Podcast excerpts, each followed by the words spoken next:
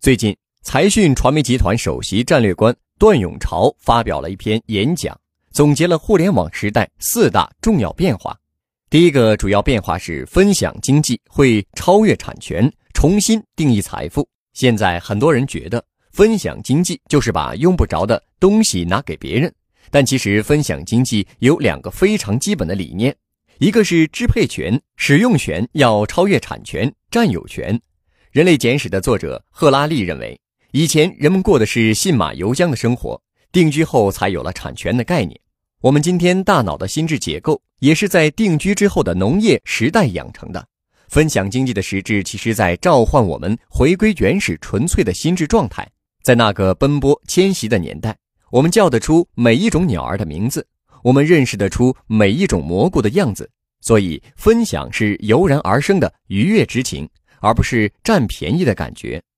分享经济的第二个含义是，没被利用的价值就等于浪费。我们要让资源流动起来，重新定义财富。而且，财富不仅限于金钱。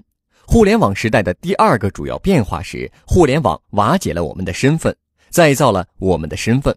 更关键的是，互联网给我们身上贴的都是临时标签，它的生命周期可能只有一个小时、一天、一年。段永潮说：“互联网瓦解了过去各种天经地义的身份标签、组织壁垒和社会阶层之后，我们可能真的就剩下一个皮囊了，缺灵魂。所以，我们要重新为这个躯壳注入灵魂。”世界著名未来学家阿尔文·托夫勒曾认为，生产者和消费者的界限会逐渐模糊，两者将融为一体。不仅要重新定义组织，本质上要让我们重塑人格，这就是灵魂。第三个主要变化是，互联网可以重新定义商业，创造出爽的感觉。心理学上有一个心流的概念，是说当人们全神贯注在活动中时，会丧失时间感，并会获得极大的满足感。这就是进入了心流的状态，相当于我们讲的忘我的境界。段永潮认为，今天的时代包括移动网络和交易网络两个层级。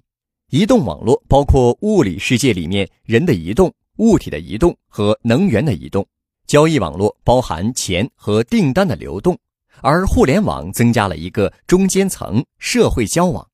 今天的微信、小程序和分享经济，其实都是在营造这个中间层。这个中间层的作用就是打通移动网络和交易网络，创造心流。谁能够率先打通不同的层级，营造出心流的感觉，就会在未来商业中获得回报。第四，段永潮说，区块链是互联网里为数不多的革命性技术之一。但是很遗憾，区块链似乎被玩坏了。银行、证券公司、财团竞相进入到区块链这个领域，想用区块链来捍卫传统金融机构的合法性。但其实，区块链恰恰是要颠覆、改写传统的交易方式和财富流动方式。人们不应该狭义地把区块链当作数字货币。而忽略了区块链可以承载的情感流动、意愿流动、关系流动和虚拟财富流动。比如，区块链里有一个共识机制。传统时代，人们用日久见人心的方式来建立信任，但区块链的共识机制带来了一种可能，可以让陌生人初次相识就建立信任。从这个层面来看，区块链是在重新定义交易和分配。获取更多创业干货，请关注野马创社微信公众号。